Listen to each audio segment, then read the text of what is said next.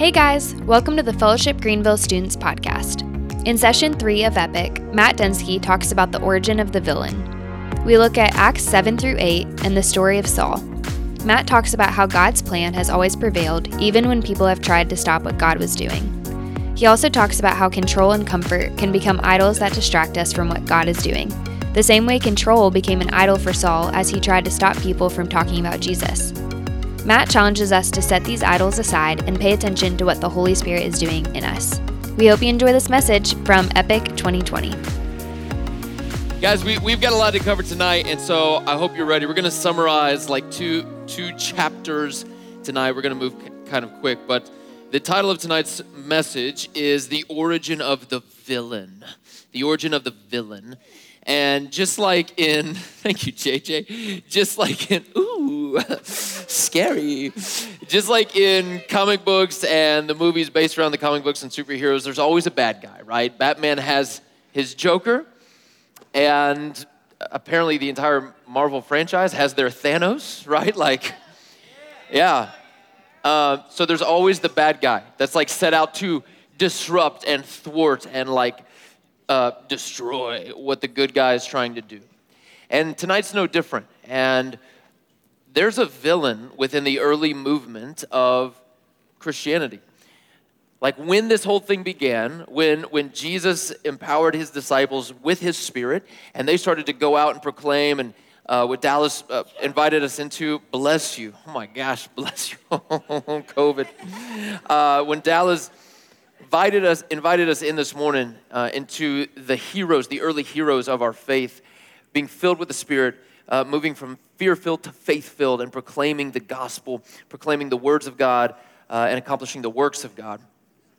The movement, the early movement, had a villain, someone who was just bent on on stopping, who was bent on destroying, who wanted to make sure that this movement of Jesus followers, they weren't even called Christians yet, that didn't come till later, this movement of Jesus followers was destroyed. And he goes by the name of Saul. Saul. Not like Saul the movie, like, like not the not that movie. That'd be villainous for sure. S A U L, Saul, okay? That is his name. He goes by the name Saul, and he is the villain of the early movement of those who would follow Jesus. And Saul decided to take it upon himself to stop this whole movement. In Saul's eyes, like people following Jesus were like these little fires that were starting to arise all around him, and it was his job to like, tss, tss, tss, and when big ones would break out, like stomp them, you know what I mean? Like, he started to grow a reputation as the villain. Saul became a hunter of people who followed Jesus. He would literally come to your city, he would ask around, he would hunt you down, bust into your house, who's following Jesus in here? Arrest you, seize you, throw you in jail, beat you, torture you, or worse. Saul had the reputation as a hunter of those who followed Jesus. He was the villain. He wanted to snuff this whole movement out, and he took it upon himself to do so. He took pride in it. He enjoyed it. He thought this whole, this whole Jesus thing, the whole following, the whole movement needed to be stopped and destroyed. He was the villain.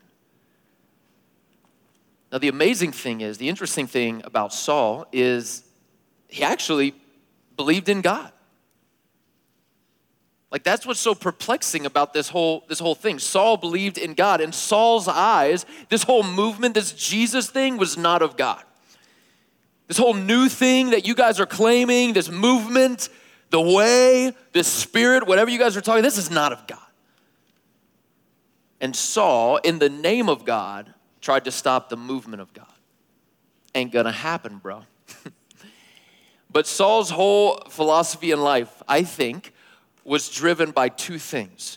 And these two things still impact us today. They motivate us today. And I think any motive out of these two things is incredibly dangerous, but especially when these two things uh, mix with each other, when they complement one another, when they're, when they're partnering with one another, it can be devastating.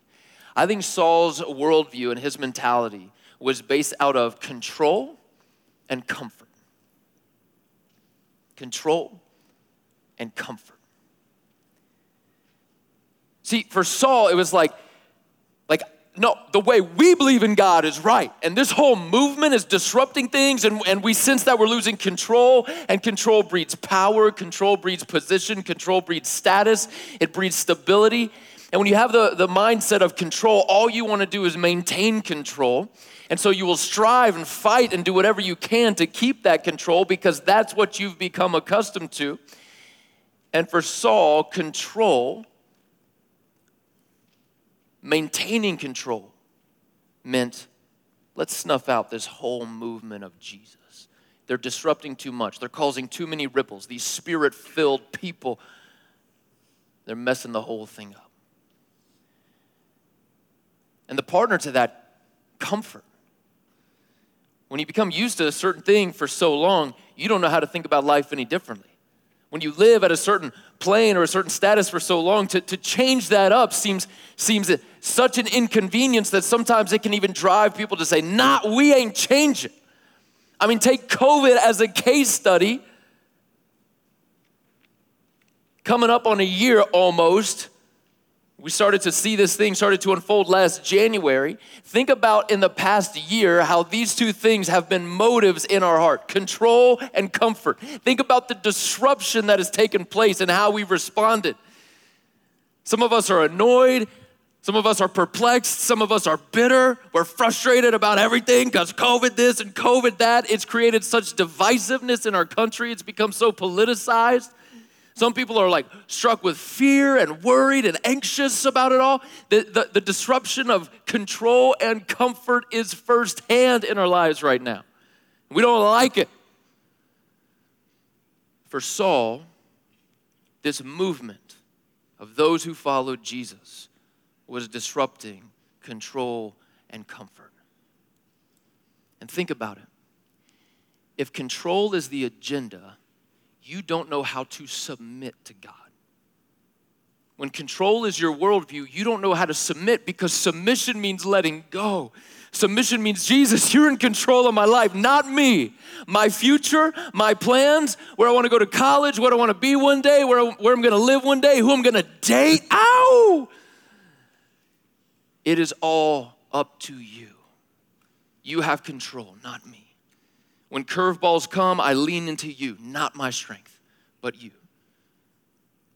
But when the agenda is control, we don't know how to submit. When the agenda is comfort, we don't know how to sacrifice.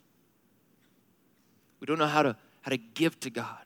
We don't know how to give him our future. We don't know how to give him our dating life. We don't know how to give him our private life. We don't know how to give him our time. We don't know how to give him our attention. We don't know how to give him our money. We don't know how to give them those things because we don't know how to sacrifice because we're so afraid of losing comfort. And when we lose comfort, it's an inconvenience. When these are paired together, it is, it is one of the most dangerous combinations because we don't know how to submit and we don't know how to sacrifice and we are driven by comfort and control. Saul is this dude who belonged to this religious uh, uh, uh, infrastructure. And for him, he had position, he had status, all the right things. He knew the right people. He talked the right way. He had the right mentors in life. He surrounded himself with the right uh, circles. Like, he did everything right. He was a, an influential man. He had status. People looked to him. They respected him. And he didn't want to lose that. He believed in God, and yet he couldn't see what God was doing. And that's really where comfort, control and comfort come in. They, they make us blind to what God is doing right in front of us. We resist. We hang on to, to our old life. We're so afraid of moving forward with what God is doing.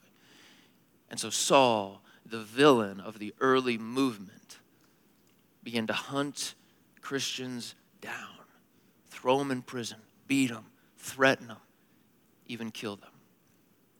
He was a villain. And I, I want us to look tonight at a at the introduction of Saul in the book of Acts, the introduction of the villain. And I just want us to look at, at one verse right away. It's Acts chapter eight, verse one. And uh, Acts chapter eight, verse one, just this first part here. It says, and Saul approved of his execution. And you guys are like, who's executed? Wow, that escalated. I'm going to give a little spoiler alert, okay? Tonight we're going to be looking at a story of a guy named Stephen. And Stephen uh, is this incredible guy. He's filled with the Spirit. And you remember back in Acts chapter one, verse eight, Jesus says to his disciples, you will be my witnesses in Jerusalem, Judea, Samaria, and to the ends of the earth. And that word witness is actually martus. It's where we get our word martyr. And a martyr is someone who dies for their faith. Stephen, the guy we're about to look at, is the first person in the history of Christianity to die because they believed in Jesus. So he's a very significant hero of the faith in the early movement. But he angered some people, some really religious people driven by control and comfort, and they wanted to snuff this fire out to the point of murder, which is kind of wild that they got that angry, but they did. And Saul approved of his execution. This is like the introduction of Saul in the book of Acts, Acts chapter eight, verse one. This is the first impression we get of Saul. And so, okay, spoiler alert, here's what's about to happen to Stephen. He angers these people, and they become so just enraged. They, they drag him outside of the city, and the method of murder that they chose was to stone him, which is where you literally pick up stones and zing, like you throw them at someone. Like my tomato war, yes. Uh, until they died. Brutal, cruel. Saul actually collected the outer garments of the people who wanted to stone Stephen. In other words, Saul was like, hey, hey, hey, before we start throwing these stones, I don't want you to be encumbered by anything. I don't want you to be restricted by your clothes. I want to make sure you're able to, and a jacket might get in the way. So here, give me your jackets, give me your coats. Like, can you imagine the evilness in someone's heart to say, hey, when you when you stone this dude, I want to make sure your fastball is right on par. So go ahead and give me that coat because I want you to have full range of motion. So he collected the garments of people stoning Stephen, and he's standing there. And when it's all said and done, when Stephen's on the ground and he's dead and he's been murdered, maybe they second guessed. Maybe they were like, the adrenaline faded and they realized the shock of what they just did. And they look over to Saul to see what he's doing. And Acts chapter eight, verse one, the first impression we get of Saul says, Saul approved. He's an influential guy. He has power, he has status, and they looked to him to see what he thought. Our first impression of the villain, good job. We did it. We got another one. He approved. So now let's look at Stephen. Let's back up, okay, to Acts chapter six. Let's get the introduction to Stephen. So here's what's going on. The church is growing. God is blessing their numbers like crazy. And people are coming to the faith and coming to the faith, and the Spirit's pouring out. They're being filled with power, right? You guys with me tonight? Okay. Yes. Anyone remember the Anyone remember the word for power? Dunamis. Dynamite. All right. So they're filled with power. The church is growing. But then this problem arises. As the church grew, the problems grew. And these people are like, hey, man, we got a ton of widows over here who don't have anyone taking care of them. We need someone to take care of them. And the disciples are like, great idea. Let's choose seven people to go take care of these widows. And this guy named Stephen is chosen from among the seven. And this is the introduction we get of Stephen. Let's, let's look at Acts chapter six, verse eight here. This is the introduction we get of Stephen. Stephen, full of grace and power, dunamis, was doing great wonders and signs among the people. First introduction of the villain, Saul, he approved of the execution. Pretty bad dude, man. Like, I'll hold your coat so you can throw a fastball. Like, duh. First impression of Stephen, a man full of grace and the Spirit and power, and he was doing great wonders and signs among the people. In fact, he was appointed to go take care of widows. Oh,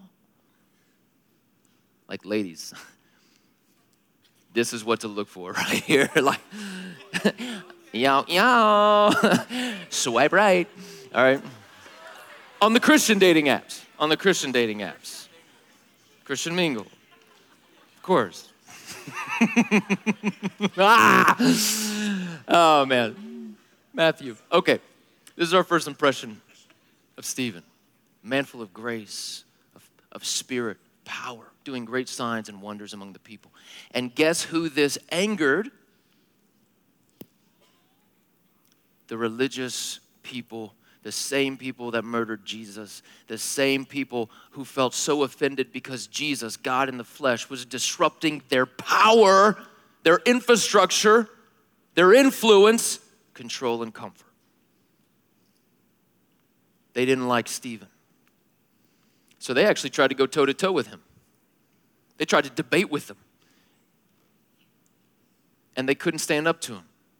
He was too full of the Spirit and he was too full of wisdom, is what the Bible says. And they come back and they're like, hey, how'd it go? And they're like, we didn't know how to talk to him. He's so smart. Like, they couldn't, de- they couldn't debate with him. And so then the religious leaders are like, well, what are we going to do about it? And they're like, I know what we'll do. We'll lie. If we can't beat them, if we can't go toe-to-toe, if we can't debate with them, we'll lie about them. We'll, we'll, we'll make up lies. We'll say he said this, and we'll say he made that threat, and we'll say he claimed this, and this Jesus of Nazareth. Like, they made up all these lies about Stephen and Jesus just so that they could falsely accuse him. So he was arrested. And he was brought before the council, the same guys that put Jesus on the cross, the same ones that instigated the crowd to shout, give us Barabbas, crucify Jesus. The same people are now looking at Stephen. Acts chapter seven, verse one, they ask him this question. Is it true? Are all these accusations that we're hearing, did you really say those things? Is it true? They want to know. Now, what's amazing in this moment is Stephen does not, si- does not decide to talk about himself. He decides to talk about them and their heritage and Jesus, which is amazing. Guys, when we're under the microscope, when our, when our reputation starts to be investigated and people start to poke and prod and like, hey, man, I heard you did this, or I heard you said that. Our initial reaction is to try to defend ourselves. No, no, no, no, no, no. Like, you got it all wrong. Here's what actually happened. Here's what was actually said, blah, blah, blah, blah, blah. I'm going to give you a principle of life real quick. You focus on your character, and you let God take care of your reputation. Sheesh. The more you, look, the more you try to defend your own reputation, the more time, the more time you're going to spend convincing people who I don't think really want to be convinced. You focus on your character and let God take care of your reputation. Stephen doesn't even respond. Hey, is this true? We heard you've been saying this and talking and threatening that. Is it true? Stephen says, I got a little story for y'all. Now this, this council that's now interrogating him, these are religious leaders belonging to the, to the Jewish faith, the Judaism, which is based on the Old Testament laws of Moses. And it's not a bad thing, guys. The law of Moses, the Old Testament, is a gift that was given to God's people at a certain time in history. But it was intended to point them forward to the coming Messiah, to Jesus. It was never intended for them to become so deeply rooted in it that they would actually miss the Messiah. And that's what's happening. Jesus is the center point of history. Everything in the Bible is about Jesus. The entire Old Testament points to him who is coming. The entire New Testament points to him who came. It's all about Jesus.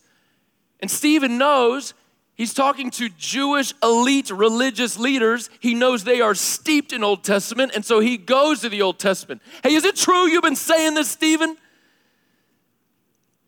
Now, this is Acts chapter seven, verses one through fifty. We, I'm not going to read it. We don't have time to read it. I'm going to summarize it. But basically, Stephen starts in the book of Genesis. And he goes through the entire Old Testament. Like, you want to talk about someone who knows the Scriptures. You ever try to summarize the Old Testament before? Jeez. Like Stephen's about to. Is it true, Stephen? Did you say these things? He said, man. I'm going to summarize. You can follow along in chapter seven. It's basically paragraph by paragraph. He says, man, God made a, a relationship with this guy named Abraham, the father of our faith. And he made a couple promises to Abraham. He said he would give him land and children, but there was a problem. Abraham didn't have any children. His wife was barren. But then God blessed that, and he started to give him children. And then Abraham had Isaac, and Isaac had Jacob, and Jacob had twelve sons. They're known as the patriarchs. And one of those sons was this guy named Joseph. And God wanted to raise up Joseph, and his brothers became jealous, and so they plotted against Joseph. And they decided, we're going to get rid of our own brother. And they wanted to kill him at first, but then they changed their mind and they decided to sell him as a slave. And Joseph eventually wound up in Egypt. But then God blessed Joseph and he started to rise in influence in Egypt. And eventually he became second in charge only after Pharaoh. And then this great famine came and everyone was starving and hungry, but Joseph planned for it and he planned ahead and he delivered the entire nation of Egypt. But his brothers and their families, the ones who betrayed him so long ago, were starving, and they heard about Egypt doing well, so they traveled to Egypt to get food. And Joseph revealed himself to his brothers, and he forgave them, and they reconciled. And so then this family moved into Egypt, and God blessed them. But after a time, a new Pharaoh, a new king of Egypt, came into power who didn't care for Joseph and didn't care for his family. And he began to see all these Hebrew people multiplying and having kids and becoming more and more populated. And he became afraid of the Hebrews. And so he did two things. He started to enslave them to accomplish his own agenda. And he decided to kill all the babies of one generation. That way they wouldn't be able to multiply anymore. But God in his mercy spared this little baby named Moses, who actually began to grow up in the palace of Pharaoh right under his nose and was trained and raised in the Egyptian palace. And when Moses was about forty years old, he came outside, his heart was stirred, and he saw how the Egyptians were treating his brothers, the Hebrews. And there was this altercation happening, and Moses intervened and protected the Hebrews, thinking that they would recognize him as their salvation and deliverer, and they didn't. They turned on him. So Moses became afraid and he ran to the desert and he lived there for forty years, but God still wanted to deliver his people from slavery. And so he asked Moses to go back and deliver his people. And so he did. And he leads them out into the wilderness. And this generation saw the greatest miracles of God that have ever happened, condensed in that short period of time.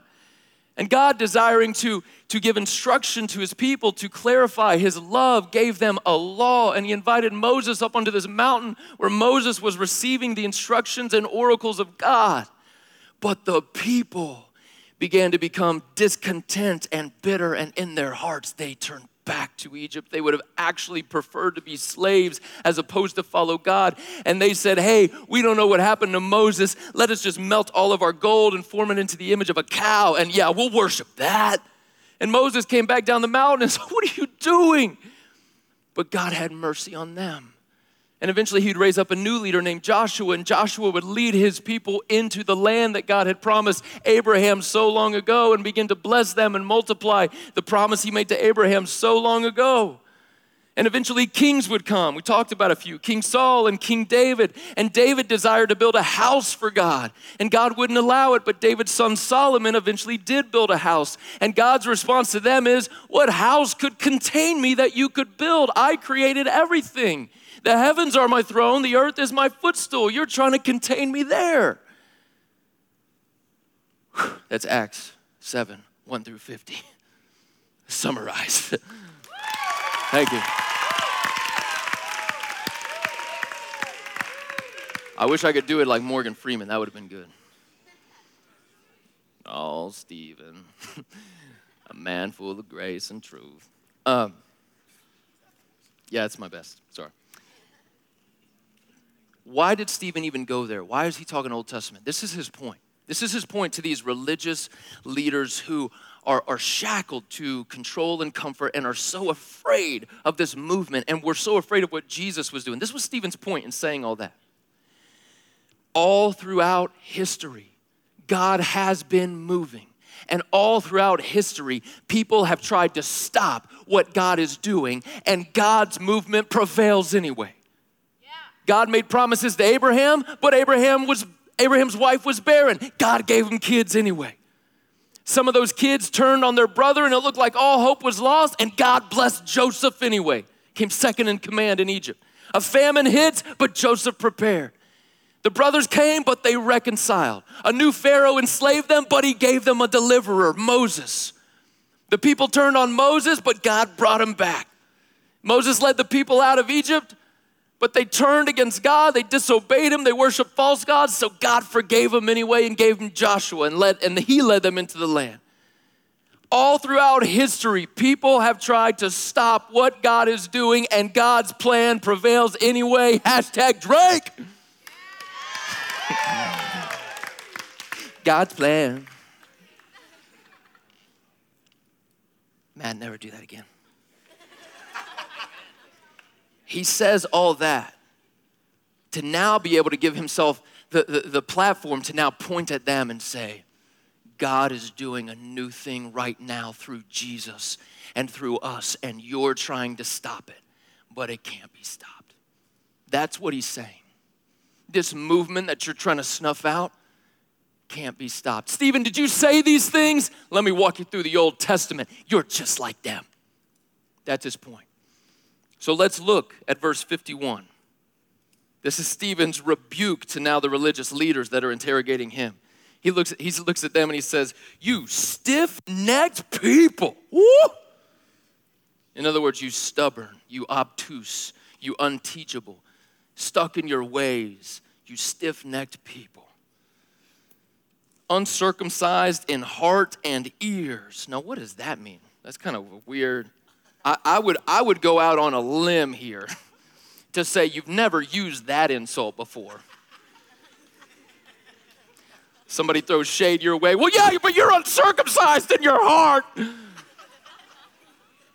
It's a weird insult. He just said, what now? I'm, on, I'm in my heart? Oh, okay, man. What's he talking about? In Jewish tradition, Old Testament, remember he's talking to religious leaders who are based in, in the Old Testament. They're unwilling to embrace Jesus as the Messiah whom the Old Testament pointed to. They're stuck in their ways, control and comfort. In the Old Testament, when you entered this covenant with God, this relationship with God, this agreement of the relationship. In Jewish tradition, circumcision was the mark of that relationship. So babies would be circumcised on the eighth day as the mark that they are in this covenant, in this community of people who follow God. It was part of the covenant in the Old Testament.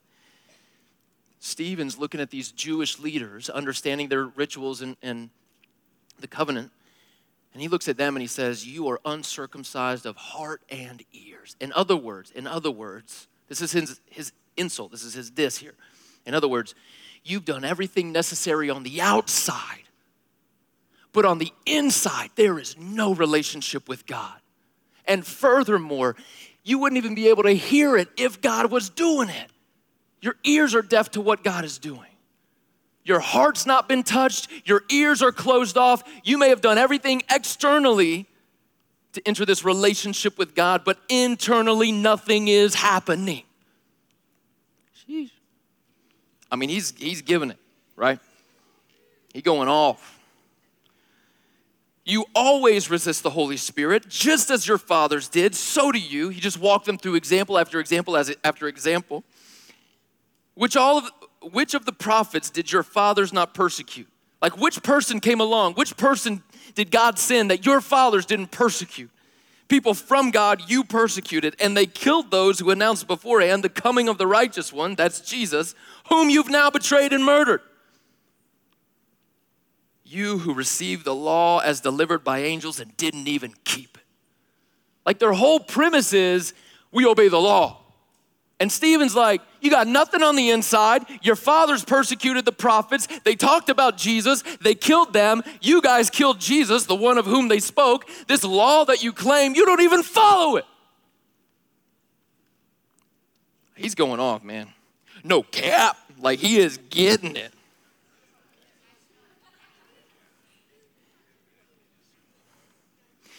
This is what's, this is what's really, this is what's really interesting to me about this This dynamic. When we read the Bible, when we read the Bible, when we personally, us, when we read the Bible, we have a tendency towards what's called the Cinderella syndrome. If you know the story of Cinderella. Look, man, we don't have time, but that's a problem. um, the Cinderella syndrome is like that I'm I'm the I'm the good person in the story. Like I, I I'm the one who's good and and like I'm the one who's gonna get blessed and the pumpkin becomes a carriage and the mice make my clothes. I can't quite remember how the movie goes, but it's like, but like I'm the main one and everyone else is mean to me. And and man, like it, it, like I'm the one who deserves to be blessed and I'm the one who deserves the happily ever after, right? When we read the scriptures, we have this tendency as we read it to insert ourselves into the narrative of the good person. Like reading through this story, are you associating with Stephen? Like, yeah, give it to him, Stephen. Ah. Like, yeah, ooh. Yeah, Stephen, that's, ooh, let's tell him. But what if we're not Stephen? What if we're the ones he's talking to? We do a fantastic job of interpreting ourselves as the hero or the main character or the good one in the stories. But what if we're the ones that Stephen's talking to? Hear me on this, because what's amazing to me about this passage is he's talking to people who believed in God, who were familiar with God. They were very religious. They had all the externals going on. They even knew who Jesus was. They murdered him, but they knew who he was. And yet inside there was nothing going on. Their heart.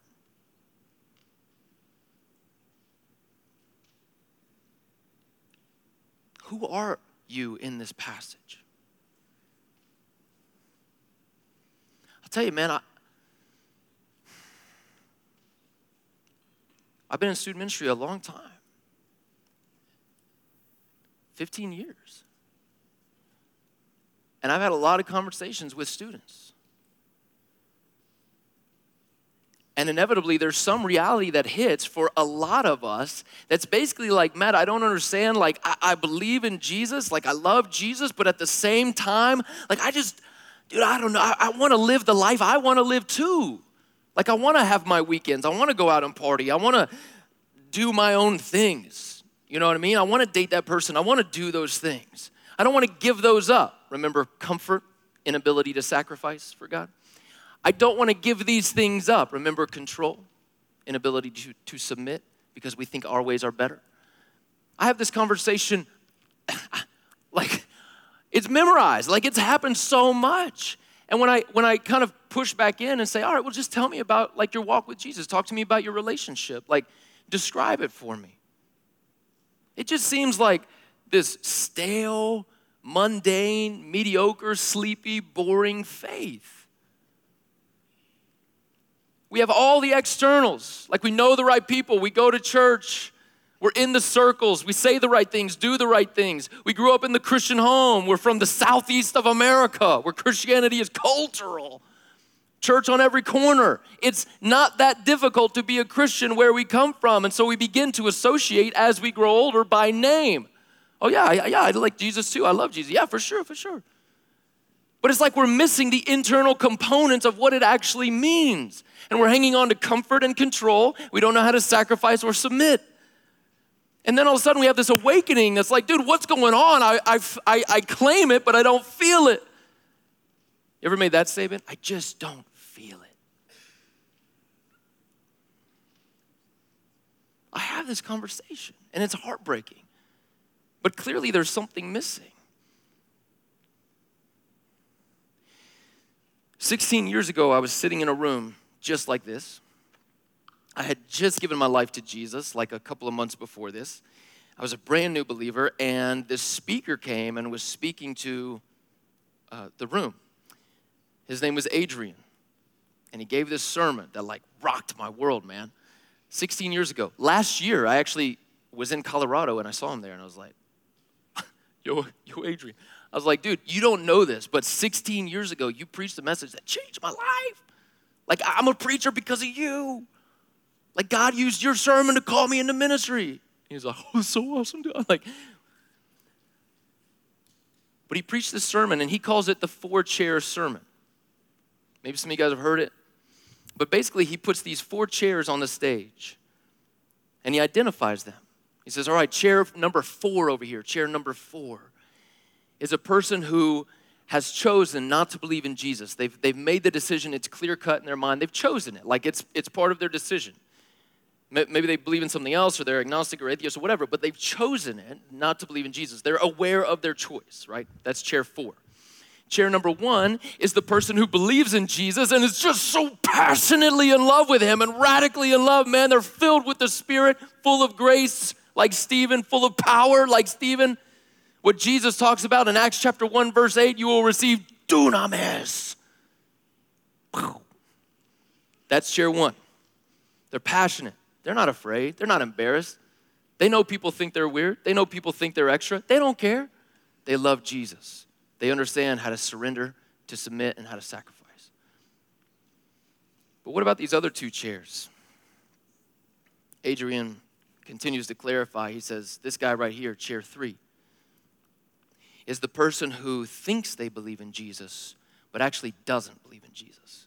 They're convinced they do. In their minds, they're convinced, because maybe they grew up with it, or are from a family, or grew up in church, or they're so familiar that they just inherited the language, but they never actually made the decision to believe in Jesus, to follow Jesus, to repent of their sin. They've never placed their faith in Jesus. And I'll go ahead and confess to you guys, I was chair three when I was a teenager. I thought I was cool, but as I began to ask questions and understand the good news of Jesus, that he wants a relationship with me, it became very clear I don't have a relationship with him. I was chair three. Chair four, willing decision not to follow Jesus. Chair three, someone who thinks they believe in Jesus but doesn't. That was me. Chair one, someone who's radically passionate. I love Jesus. You're the best, Jesus. That's chair one. What's chair two? Chair two is someone who believes in Jesus, but they look at chair one and they're like, dude, you are so weird. You are so annoying. You're so over the top in your faith, dude. Can you just like come down a few levels? You make us so uncomfortable because we feel like we have to be as passionate as you are about our faith in Jesus. Otherwise, it's not real. Like, dude, can you just chill? We've got it figured out. We believe in Jesus and we can still live our lives too. I had a student tell me this exact thing one time a few years ago. Matt, I got it, man. I'm going to continue to come on church on Sundays. I'm going to continue to party on the weekends. Best of both worlds. I was like, dude. They look, chair two, those who believe in Jesus, but are not passionate about it. It is a mundane, mediocre, sleepy, boring, apathetic faith. They look at chair one as annoying. It's frustrating. Why do you got to be that over the top, man? Why do you got to be that zealous? Why do you got to be that, come on, dude. It's just too much. You're weird. And so chair two defines, they've created this new category of what it means to follow Jesus, where you can follow Jesus without sacrifice, and you can follow Jesus without submission. You can just believe in him and name, and yeah, like you actually believe in him, but you don't really live it. You still do all the things you want to do, even if you know they're wrong. You date that person, you do those things, you go to that place, you go to that party, you drink that, you smoke that, you take that. You know what I'm talking about. You have this like double life going on. And somehow you've normalized it. What Dallas said this morning, you look at things like Peter and John, and, and you're like, no, no, no, no, man. And like somehow these guys are just different. No, they're not. They're normal guys. That's what normal Christianity looks like when you actually get it. The problem is we've created such a, a, a mundane and mediocre version of Christianity that is so below the, the normal line that this has become normal, and anyone who actually is normal in their love and passion for Jesus seems abnormal. Chair two gets annoyed with chair one.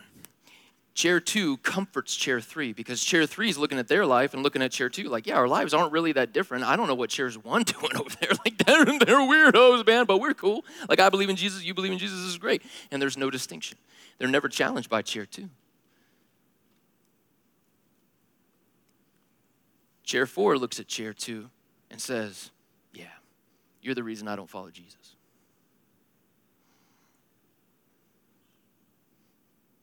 Because I hear what Jesus is like, but then I look at you and I'm like, yeah, that's fake. I tell you, man, as a sixteen-year-old kid sitting in a room just like this, he was preaching this sermon, and I was like, oh, oh, oh. Like, my heart. Stephen is talking to guys who are in like a chair two, three combo. Like, they know God. But as Stephen said, you've got nothing in the heart. You've done everything external that you need to do, but you've got nothing here. In fact, you couldn't even hear it if God was doing it. Look at their response to Stephen. Now, when they heard these things, verse fifty-four. Now, when they heard these things, they became enraged. Like angry. Hulk smash, you know, like the, the, the switch flipped. It says, and they ground their teeth at him. You ever been so mad with someone that you just sit there? Like rabies. Something's up, foaming at the mouth stuff. Like they became enraged. They ground their teeth at him. But he, Stephen, full of the Holy Spirit, gazed into heaven. There, I love it, man. Hey, Stephen, did you say these things? He's like, let me tell you about the Old Testament. It's you. And they got angry. And he's meanwhile just looking up in the sky. He's like not even concerned about the reality here. He's looking up into heaven. He gazes up into the sky. And he sees the glory of God and Jesus standing at the right hand of God. You know how significant this is?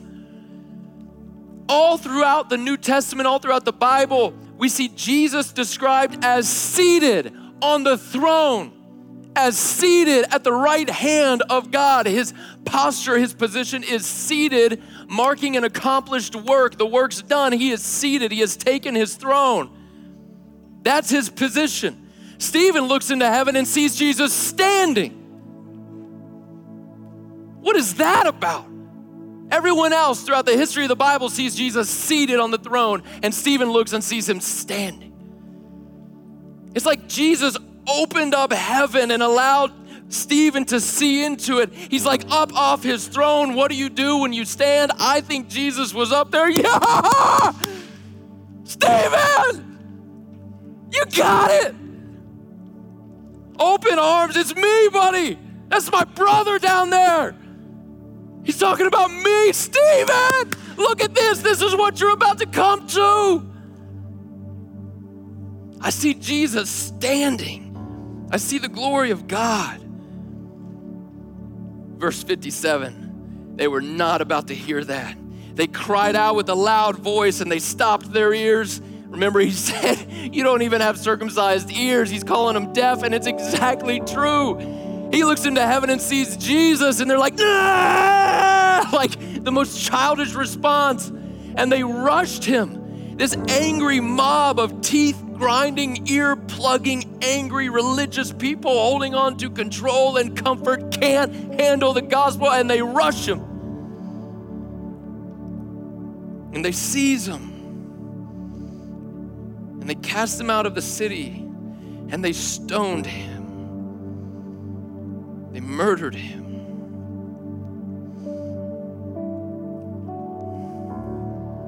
And the witnesses laid down their garments at the feet of a young man named Saul, who approved this execution. And as they were stoning Stephen, listen to what he says. He's being pelted, he's being hit. Stones are flying at him and whizzing by and connecting, and blood's coming. He called out, he said, Lord Jesus, receive my spirit. And falling to his knees, he cried out with a loud voice, Lord, don't hold this sin against them. It's the same words of Jesus on the cross. Father, forgive these people. They don't know what they're doing. Stephen repeats it. Lord, Don't blame them. Don't hold this sin against them. They don't know. They can't hear. They don't have the heart. They're in chair two. They think this is normal. And with this, he fell asleep. Or in other words, he died.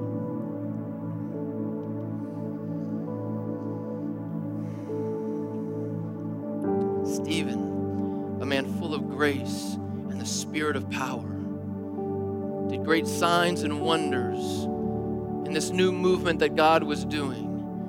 But those who were holding on to control and comfort got angry, got annoyed. They looked at him like he was weird. What are you doing, man? Don't you see you make us uncomfortable? Don't you see, man? This, this, we've got it. This is normal. We've created a new thing. This position of power and status and reputation, you're disrupting that.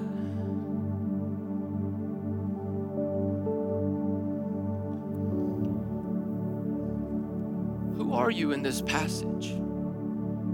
I hope and I pray that you're Stephen. But let us not make the same mistake that these religious people made, that they were so set in their ways, they were unwilling and unable to hear what the Spirit might be saying to them. That you've got all the externals figured out and you look the right way, talk the right way, go to the right church, you know the right people, you got the right circles, you're from the right family, you live in the right neighborhood. Congratulations and kudos. But that does nothing for your heart. And some of us in this room have created a life centered around control and comfort.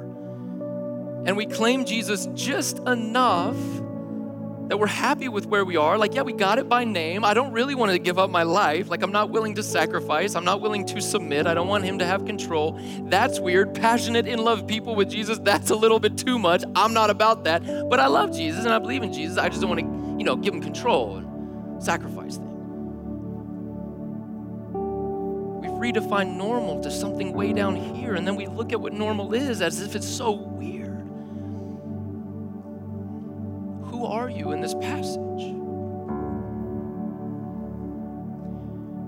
The question I would ask, I would put it like this. Are you in the club or are you in the kingdom?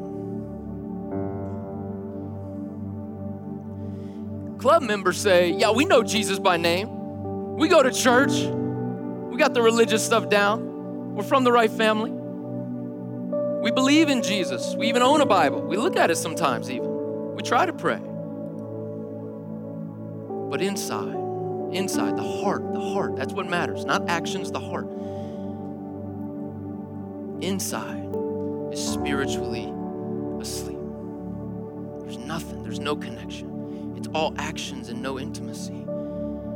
So we keep living our lives and we keep doing our own thing and we keep making our decisions and we don't submit to God and we don't sacrifice for Jesus. And that's club, man. Talking the right way, saying the right things, externals looking the right way, that's club. But inside, it's dead. Kingdom, on the other hand, it begins with the heart and our love for Jesus and our passion for Jesus, and it overflows within us because we're spirit-filled and we want to see what God's doing on this earth and we want to partner with him in it, whatever that looks like, and we just can't help but be that excited. And the heart then leads to actions. The overflow leads to our actions. But in the club, we try to create all these actions and we're hoping they affect our heart. It never works that way. Heart overflows to actions. Actions don't touch the heart. Are you in the kingdom or are you in the club? It is possible to be so religious and yet so far from God at the same time, as we just saw. And so tonight, I want to give you the opportunity to believe in Jesus, to place your faith in Jesus, to move from club to kingdom, to move from chairs two, three, and four to chair one. I want to give you that opportunity. I believe in public responses like this because we've already looked at a few in the early church. Peter's preaching and three thousand people come to know him. Peter and John are preaching and five thousand people are there coming to know him. These are public professions. And I know sometimes they can be intimidating because it's like, ah, people are watching, who's around? But I believe that how we begin our journey with Jesus will define how we walk with Jesus. And if we're too embarrassed to respond to him around people, we're going to be too embarrassed to live it out around people. So I like public professions like this. And so I want to offer an invitation tonight. And I pray that the Spirit is moving right now in this room. But I want to offer an invitation to you guys right now. If you're sitting in this room, if you're a student, if you're a leader, and something hit you tonight, you're like, I need it. I want to offer you an invitation. If you would like to believe in Jesus for the first time ever, to place your faith in Jesus, to start walking and following Jesus, to begin a relationship with Jesus you never have before, but you want to start tonight, I want to ask you right here and right now, with all the courage that you can bring, to stand up right where you're at. Amen. Amen. Amen, man. Amen. We got one. Are there others? Are there others? Congratulations, man. Congratulations. Congratulations. Congratulations. Yes, yes, yes. I see you. We love you. We're celebrating.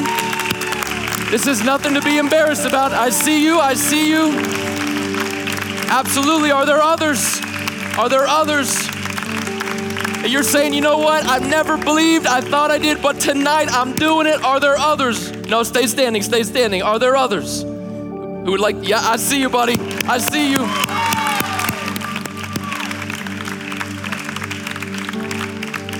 I love it.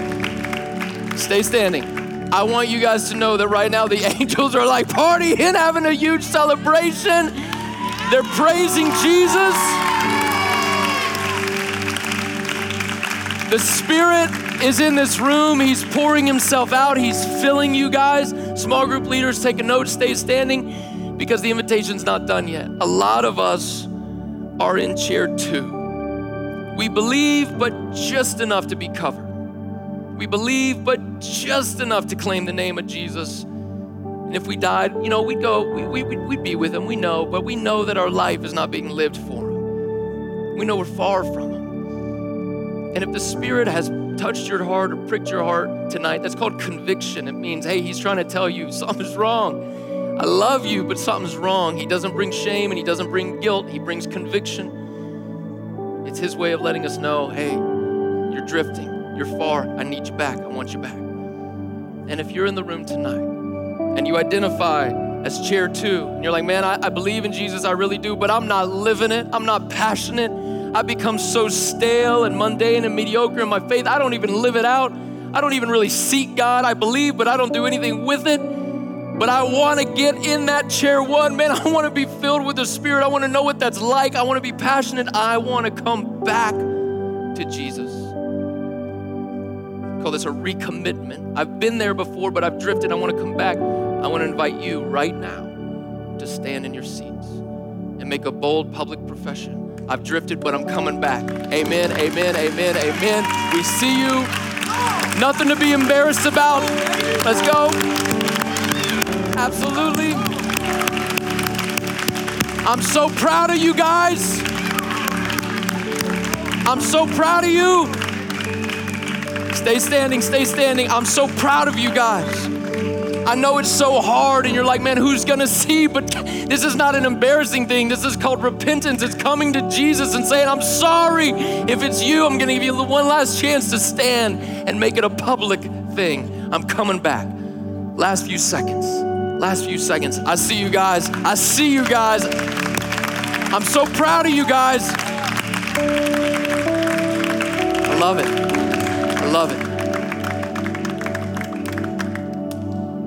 The Bible says that Jesus forgives, that there is no shame and no guilt in Jesus.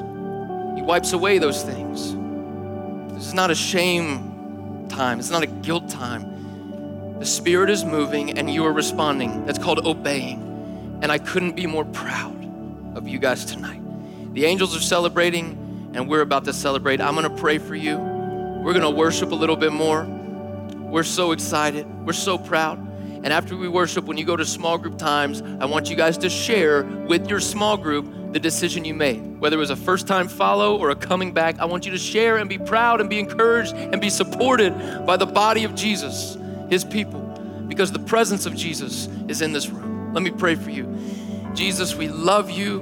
We love you. You are awesome. Stephen looked into heaven and saw your glory and saw you standing there, cheering him on, welcoming him into your presence.